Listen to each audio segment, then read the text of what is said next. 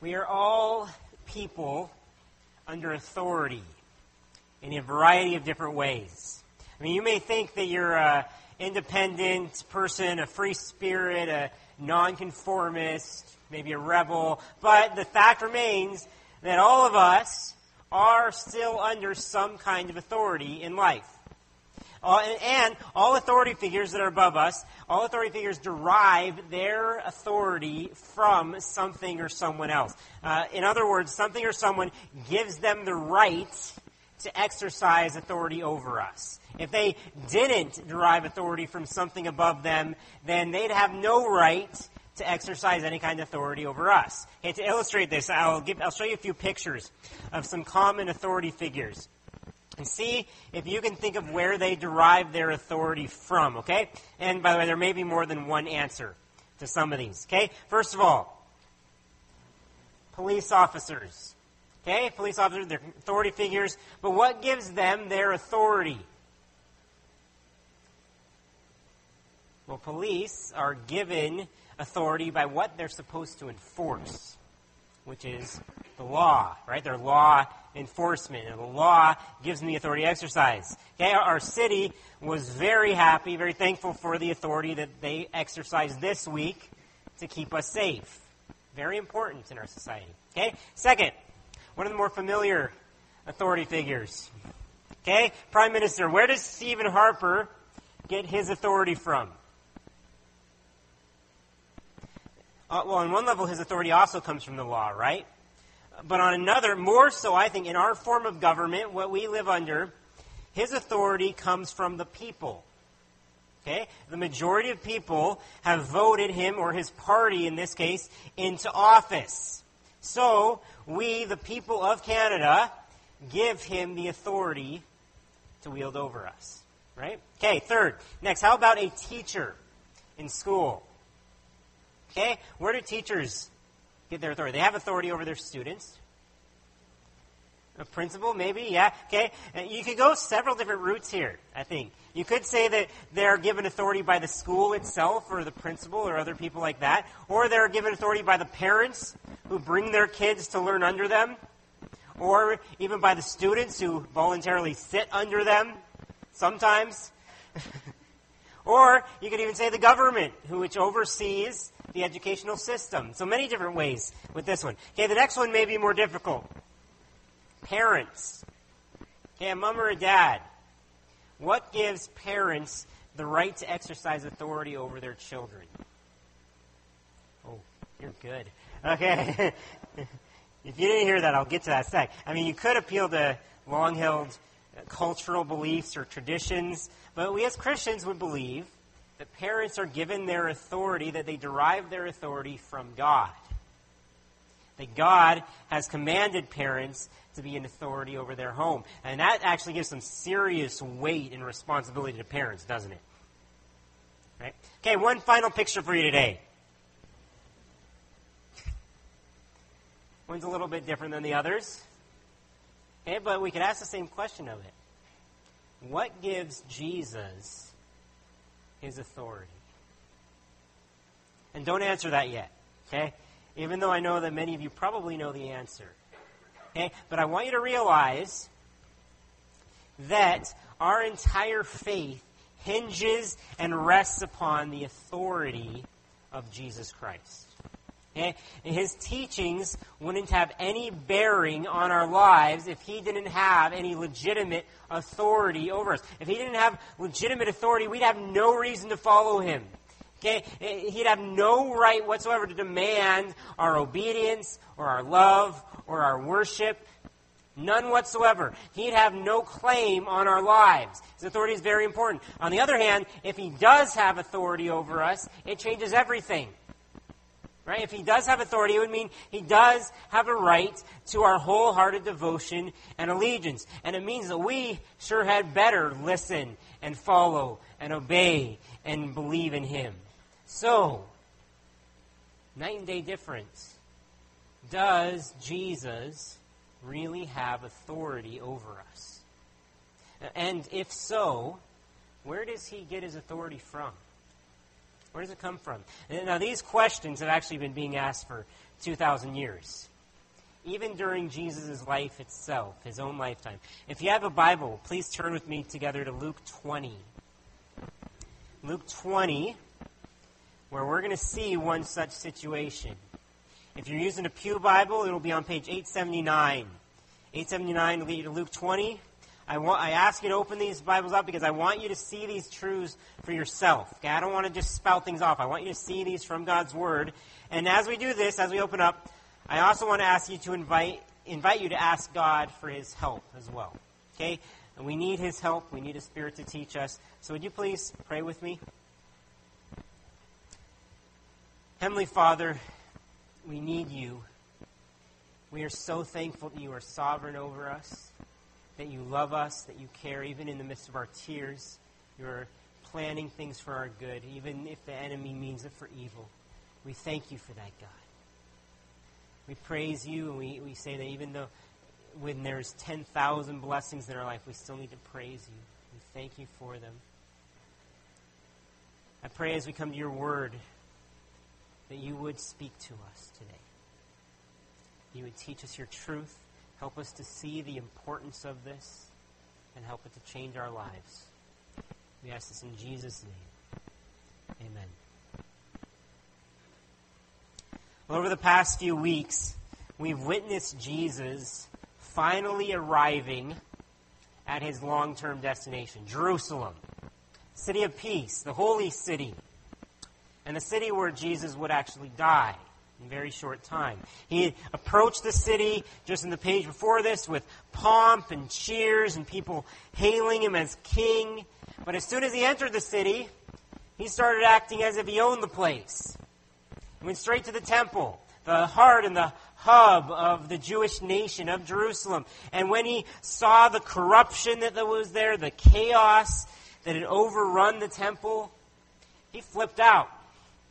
We saw this last week. He, he started chasing people and animals out of the temple. Back in 19 verses 45 and 46, it said this And Jesus entered the temple and began to drive out those who sold, saying to them, It is written, My house shall be a house of prayer, but you have made it a den of robbers. Called the temple my house, and then he cleaned his house. And this was startling. Uh, it was a great display of power and anger, righteous anger, and zealousness for holiness. Jesus passionately wanted to restore the purity of worship and prayer in the temple. And then he not only cleaned house, he claimed a pulpit. Verse 47 says, And he was teaching daily in the temple. Took it over. The chief priests and the scribes and the principal men of the people were seeking to destroy him, but they did not find anything they could do, for all the people were hanging on his words. What a picture. People were enthralled, they were absolutely captivated by Jesus and his teaching. And bigger and bigger crowds were flocking to hear him in the temple. But while some people were enthralled, other people felt threatened by him. Saw this in, in the chief priests. And the chief priests obviously worked in the temple.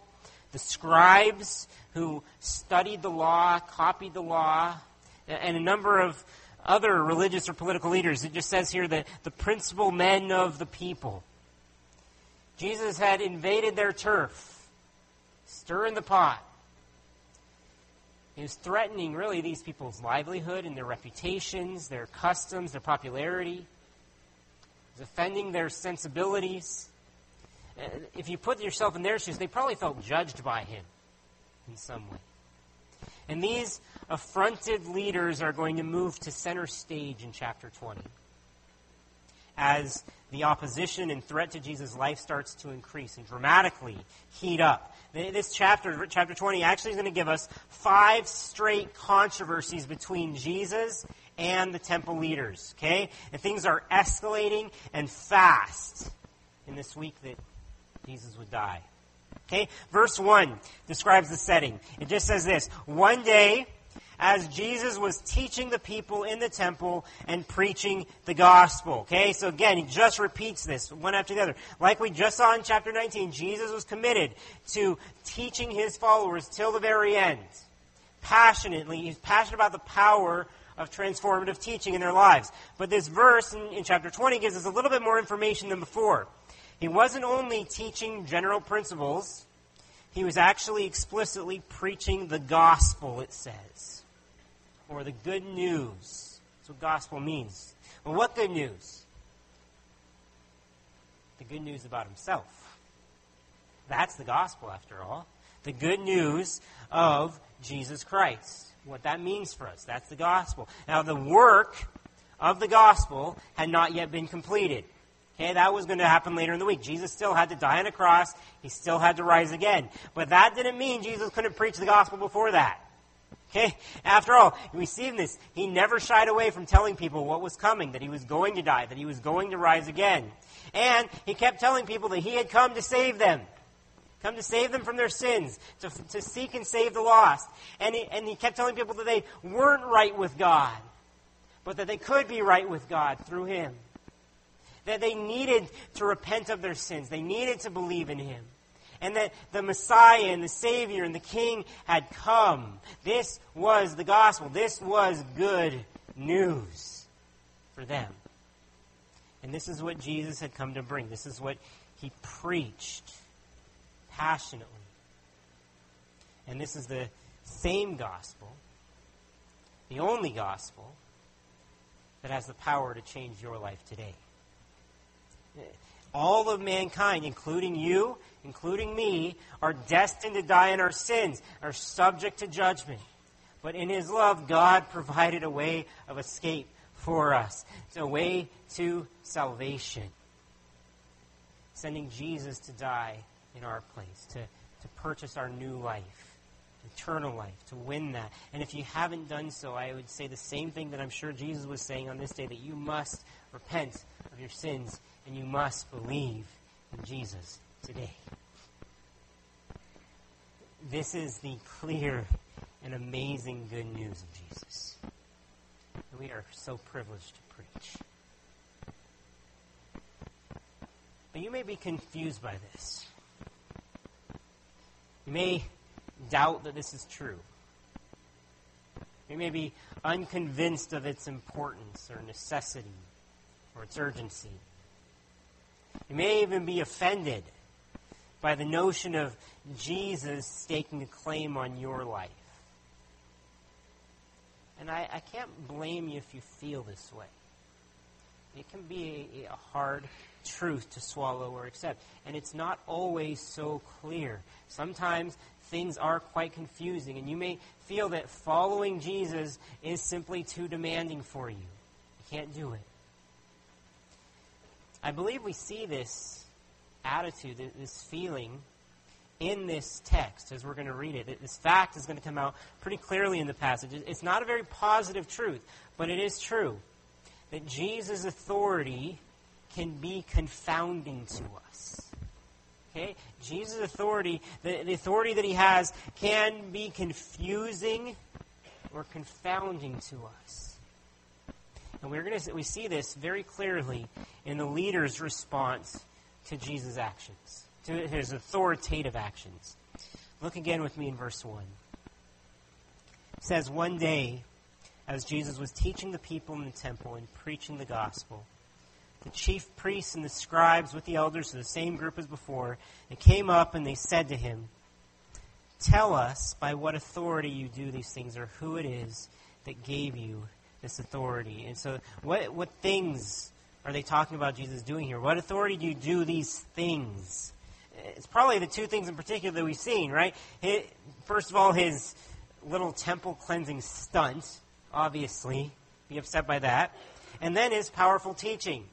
He just took a spot in the temple and began to teach people with authority, powerfully. So how can you, what are you allowed to do? Or how are you allowed to do this? And the leaders we see just didn't accept him. They didn't believe in him. They're confused by it all. And that they were offended, so that led to a totally misguided response, reaction. And like the previous passage, it says they sought to destroy him. Here we see them plotting and scheming. And they, they hatched quite the clever plot, actually.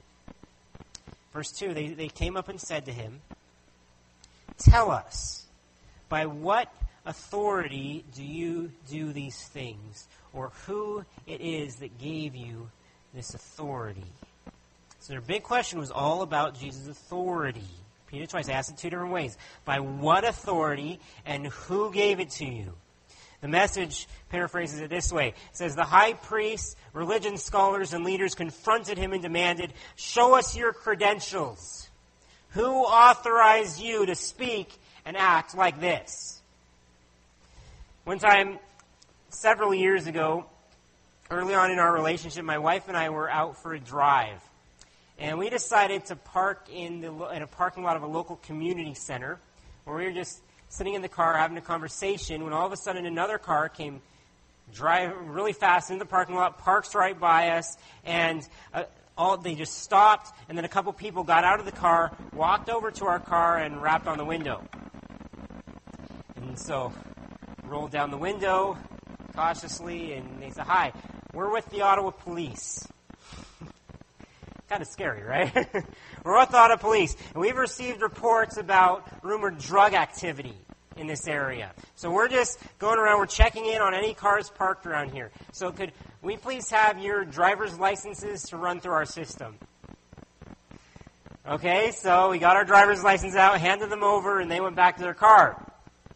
But as we sat there, we realized that this was an unmarked police car, and it was plainclothes officers, and we had never asked them for any kind of ID at all. So, how did we know they were actually cops? We didn't. Eh, for all we knew, they could have been trying to steal our identities at that moment.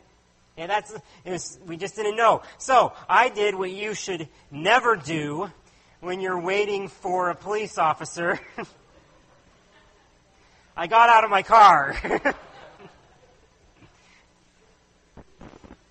Still can't believe I did that. But anyway, I, I raised my hands really high so they knew I wasn't up to anything suspicious, and I approached their vehicle very slowly.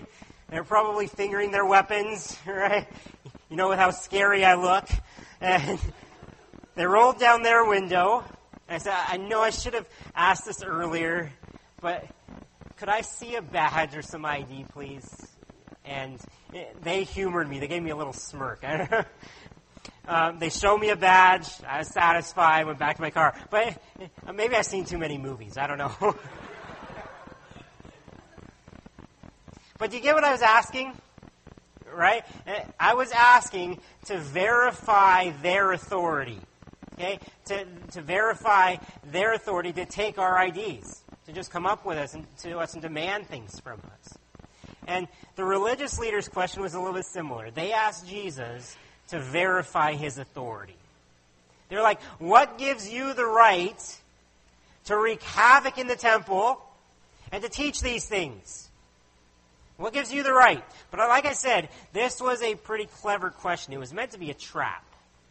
They weren't actually curious, they were conniving. Think of the ways that Jesus could have answered this question. Okay, really, there were only two options. And Jesus could have said, like, by what authority do you do these things? He could have said that he was doing all these things on his own authority. Right? And if he said this, they felt that they could arrest him for taking authority that they thought wasn't his. Okay, no ordinary man could just waltz into the temple and do things that Jesus just did. Okay? The other option for him was to say that he was doing all these things on God's authority. And if he dared to say that, and they thought they could stone him for blasphemy.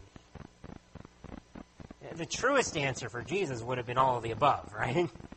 He was doing these things both on God's authority and his own. They were one and the same. But no matter how Jesus would have answered, leaders would have gotten an answer they wanted. No matter what. And they were in a win win situation, and he was in a lose lose situation. A catch 22. Like I hinted at earlier, Jesus' authority is a much bigger issue than we may imagine it to be. It's way more important than we imagine. Most people who refuse to follow Jesus, who refuse to believe in Jesus, actually have an issue with his authority, Whether or not they would phrase it like that or not, they have an issue with his authority. Many people don't see if or how Jesus ha- can make any rightful demands on their lives. It just doesn't make sense to them.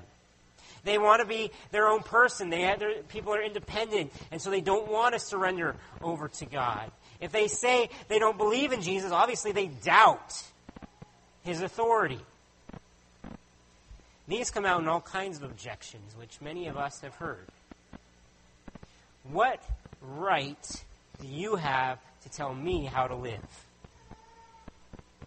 What right do you have to do that? How dare you impose your faith on me?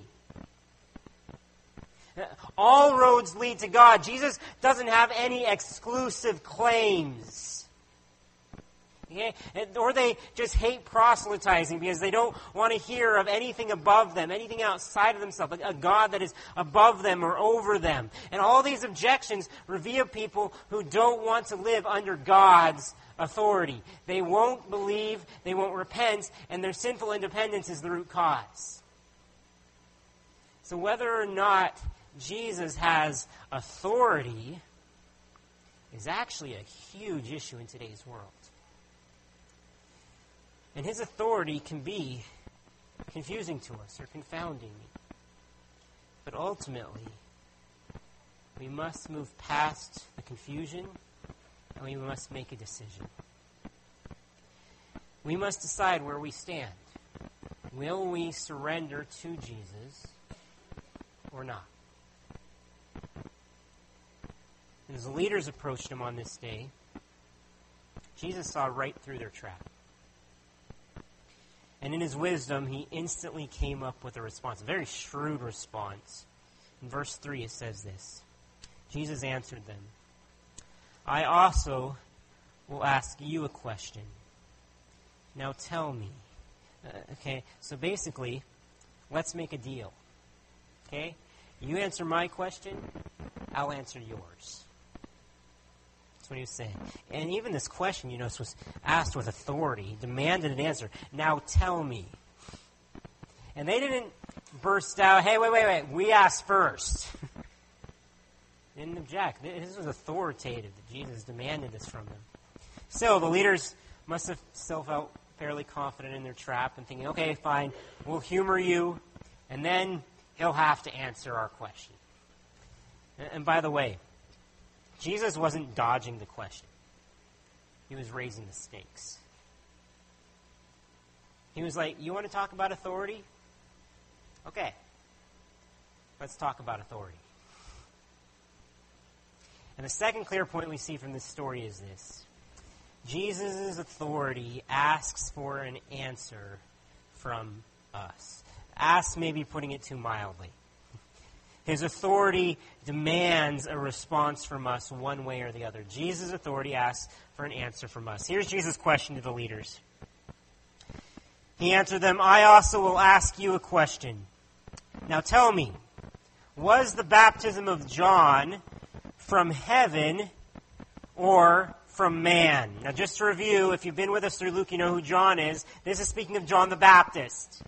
John was Jesus' cousin and, and, forerunner, who he acted pretty much like a prophet for Jesus' ministry. And back even before John was born, an angel told his parents this in Luke 1. He said, John will be great before the Lord. He will be filled with the Holy Spirit, even from his mother's womb and he will turn many of the children of Israel to the Lord their God, and he will go before him, speaking of the Christ, the Messiah, he will go before him in the spirit and power of Elijah to turn the hearts of the fathers to the children and the disobedient to the wisdom of the just, to make ready for the Lord a people prepared. So this was his mission. It was a beautiful mission. And John, when we see his life, he was a wild man, a bold man, lived in the desert, preaching all the time, baptizing people. And Jesus here refers to John's baptism really as a catch all for John's ministry as a whole. And then when Jesus comes along, John points to Jesus and says, This is the Christ. This is the Messiah. Okay, I'm not worthy to be his servant, to tie his sandals. He is the Lamb of God who's going to take away the sin of the world. That was John's mission. And anyone with eyes to see or ears to hear could, could easily tell that John was a prophet sent by God. But like his younger cousin, John also got on the leader's bad side. And a little while before this took place, John had been beheaded by Herod. So, why does Jesus bring up John the Baptist here in Jerusalem? Why did you ask a question about him? This is actually an absolutely brilliant response from Jesus. It's brilliant. He completely turns the tables on the leaders. One scholar says, with great skill, that Jesus avoided a trap and created one at the same time. And see, the possible answers to the leader's question and Jesus' questions were actually very much the same. Jesus could have responded, we said this, with either, my authority comes from myself as a man, or it comes from God. The leaders could respond, John's authority came from himself as a man, or it came from God. But how they answered would reveal what they thought about Christ as well. Because John and Jesus' ministries were both linked and interrelated. The message catches this distinction. Jesus, it says, Jesus answered, First, let me ask you a question. About the baptism of John, who authorized it? Heaven or humans? Who authorized John's ministry? And that is the question of this entire passage boiled down, except in terms of Jesus' ministry. Where did Jesus' authority come from? Heaven or humans? Was it human or heavenly? That's the question. Now, whichever way the leaders answered, it would end badly for them. It, it instantly became a lose lose situation for them. You can see this in their subsequent discussion. So, verse 4 Jesus asked, Was the baptism of, baptism of John from heaven or from man? And they discussed it with one another, saying, If we say from heaven, he will say, Why did you not believe him? But if we say from man, all the people will stone us to death, for they are convinced that John was a prophet. See what's going on here? Darrell Bock says, They have tried to trap Jesus, but the trap snaps shut in their direction. The fox became the hound, and the hounds became the foxes. Complete reversal. Uh, on the TV game show Family Feud, there's a type of question that's asked where, as a, a group of family members, you can huddle up together and discuss your answer. Okay, so the question is asked, and then everyone gets together in a circle, puts their arms around each other, and quickly makes a decision together, and then the group turns around, looks at the game shows, and gives their answer. I imagine this scene playing out kind of like that, except in a very serious manner. Okay, Jesus asks the question, and leaders go like, uh, give us a minute. Back up, turn around, huddle up. Okay, how do we answer this one? What do we say to this? This is a tricky question. I imagine they must have been shaking their heads. I mean, their, their plan had completely backfired in an instant. Guess what? One day, all refutations of Jesus' authority will backfire. Because he is in control. And he does have authority and he is all powerful, and he will return to earth to reign with authority. The whole earth's going to be in this situation. Now, we don't know if Jesus wanted their honest opinion or the correct answer. Regardless, they gave him neither. We're going to see.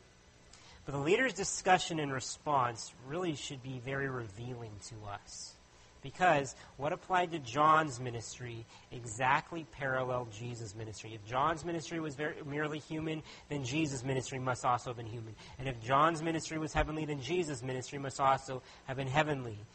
And ultimately, we will all have to answer this question Was Jesus from men or was he from God? And whichever way we decide impacts the trajectory of our entire lives.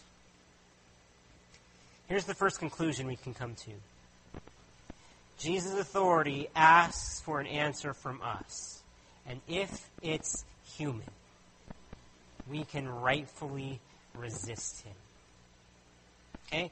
If Jesus' ministry and authority are human, then it is absolutely not wrong for us to resist him. I'll just say this you better make sure you're right.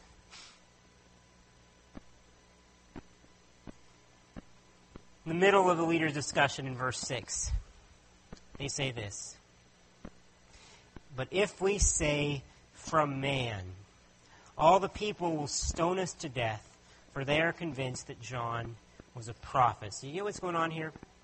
Uh, tons of people, especially in the crowds around Jesus, thought that John had been a prophet. Eh? And true prophets were sanctioned and sent by God to man. That's where they got their authority. And even though John was now dead, he was still beloved by many people, held in high esteem. So to tell this crowd of devoted followers that one of their heroes was just an ordinary guy would have been a really dangerous thing to say. They'd have been, they could have incited a riot. I mean, just imagine if today I got up and said after the events of this week that maybe that Kevin Vickers, the sergeant at arms, who saved the day, it seemed, or Nathan Cirillo, the, the soldier that was at the war memorial. Uh, if I got up and said, they're just ordinary guys, they're not heroes at all, people would hate me. Right? They're heroes. They deserve to be esteemed. This would have been dangerous for them to say that John was just an ordinary guy. Note, though, that this is what the religious leaders actually believed. This, eh, they thought that his ministry was human. This would have been the honest answer from them. John's baptism came from men. Honest answer. But they felt, and perhaps correctly, that they just couldn't admit this belief publicly. Now, interestingly, this is because it was traditionally held that if you regarded a true prophet as a false one, in other words, denigrating a messenger sent from God, if you thought a true prophet was a false prophet, the punishment was to be stoned. And sure enough, this is what the leaders were afraid of here. They say, If we say he's from man, all the people will stone us to death, for they are convinced that John was a prophet. Essentially, their fear of the crowd's reaction prevented them from telling the truth. They were more afraid of the people around than of Jesus. Big mistake. But they thought that their alternative would have been just as big of a mistake. If they couldn't say that it was human ministry, then that would imply that it was a heavenly ministry, and they definitely couldn't have that. Even if that was the popular opinion, it definitely wasn't theirs. And if they were to admit that John's and Jesus' ministry had heavenly authority, it would mean that they had been wrong all along. And they couldn't admit that. Couldn't have that. They couldn't admit failure now. Their pride wouldn't let them. They knew that to acknowledge Jesus' authority meant surrender. And they were right. This is the final point we see here, in direct contrast with the last one. Jesus' authority asks for an answer from us, and if it is heavenly, we must believe in him and surrender to him. If Jesus' authority is really from God, we must believe in him and surrender to him. You can see this in the first part of their discussion, verse 5. And they discussed it with one another, saying, If we say from heaven, he will say, Why did you not believe him? They were right. If John was from God, they had to believe him. To do otherwise would be to disbelieve and oppose God himself. So, if they admitted that John was from God, Jesus could turn to them and demand, then why in the world didn't you believe what he preached? And then he can move on from that and say, and why aren't you believing me? After all, you know what John preached. John preached about me. He testified about me. He pointed to me. So why aren't you believing me? The leader's hypocrisy comes out loud and clear in their huddle, their discussion. They weren't interested in giving their honest opinion. They weren't in answer, interested in giving the truth. They were only interested in covering their collective rear ends, protecting their reputations. They couldn't believe. No, they wouldn't believe. They couldn't admit defeat. They couldn't surrender.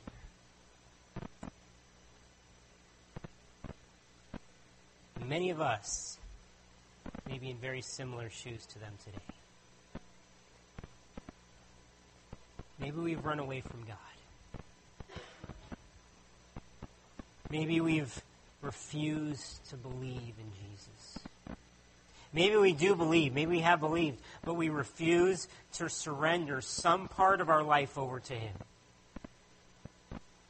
I'll worship Him, but I can't give Him my money, my reputation, my time, whatever the case may be.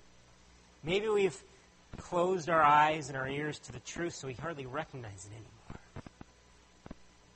Maybe we've turned our backs on God and we're so resistant to admit that we've been wrong.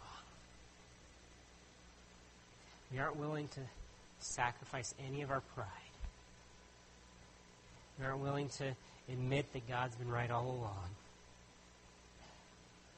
And we aren't willing to give up our false sense of independence to surrender to Him.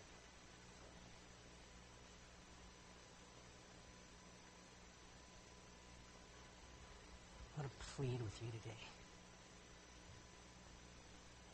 Jesus does have full authority. He is the sovereign creator. He has full authority over our universe, over our world, and over our lives. And his full authority demands full surrender from us.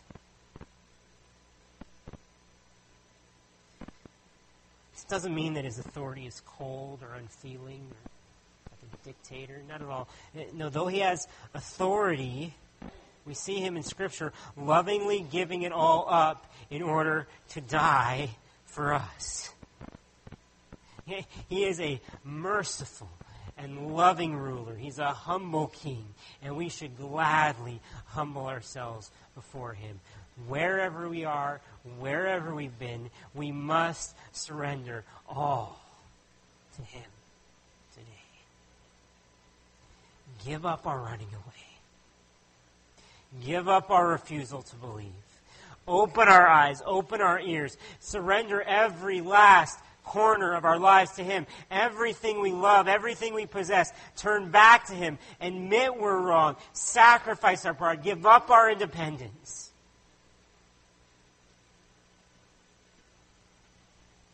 And if you aren't in this situation yourself, I guarantee you, you know many people that are.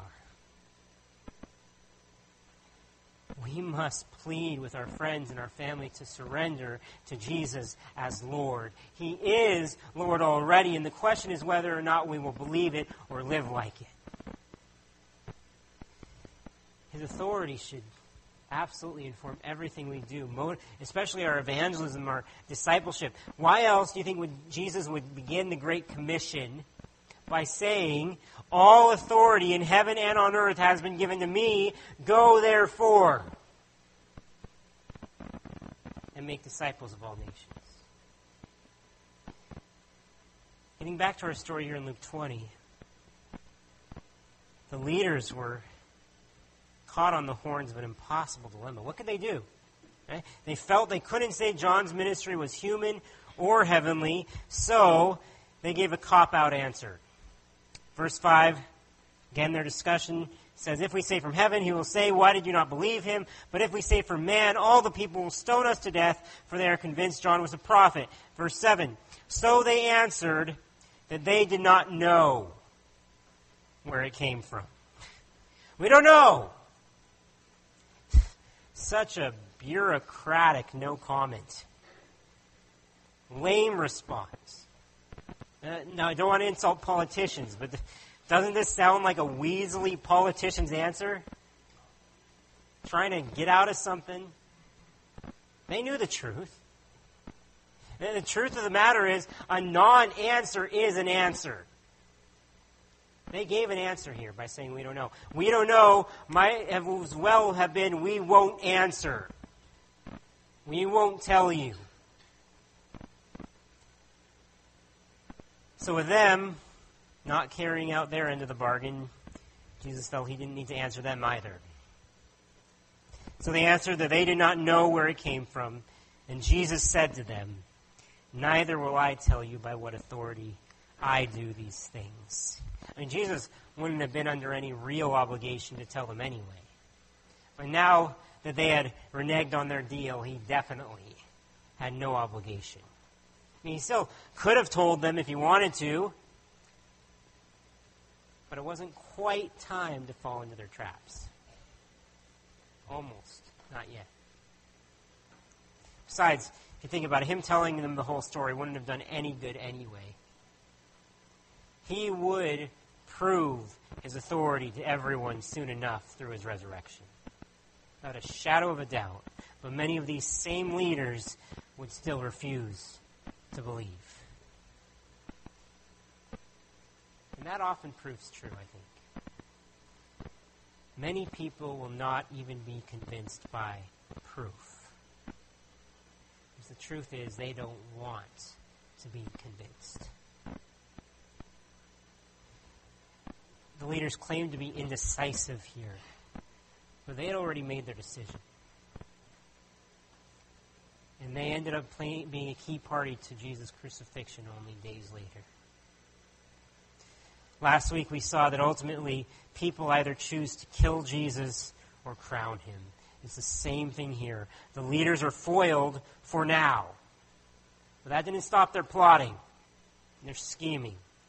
And we must also decide is Jesus merely human history, or is he the Lord of history? Does he have authority over me? Is he the boss of me? Or am I the boss of me? Does he have a right to my surrender, to my obedience, to my love and worship?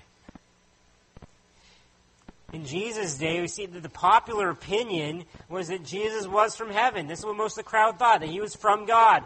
And that and the minority belief was that he was a mere mortal. The situation is somewhat reversed in our day. Right? It is popular to like Jesus. But it is radically unpopular to say that he is actually from heaven. If his authority is human, we can rightfully resist him. And if his authority is heavenly, we must believe and surrender to him. The situation has changed. The possible responses haven't. We cannot waffle in indecision forever. We must give him an answer. And remember that a non answer is still an answer. So look to the scriptures. Look to the evidence of history. Look to his astounding miracles. Look to his amazing teachings. Look to his sacrificial, loving death. Look to his heroic resurrection. And then ask the life altering question Is Jesus only human or is he from heaven? Your entire future hangs on how you answer this question. Either he isn't even worthy of a second glance, or, these, or he's worthy of our all. Let's pray.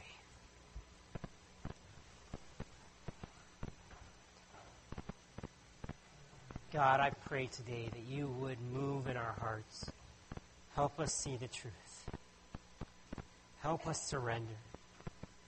Everything we are, everything we have, everything we love, may we place it on the altar, God. May we make you Lord of our lives. God, you're so amazing. You're so undeserving. And yet you love us. Thank you that you are in control once again. Please change our hearts, God. In Jesus' name, amen.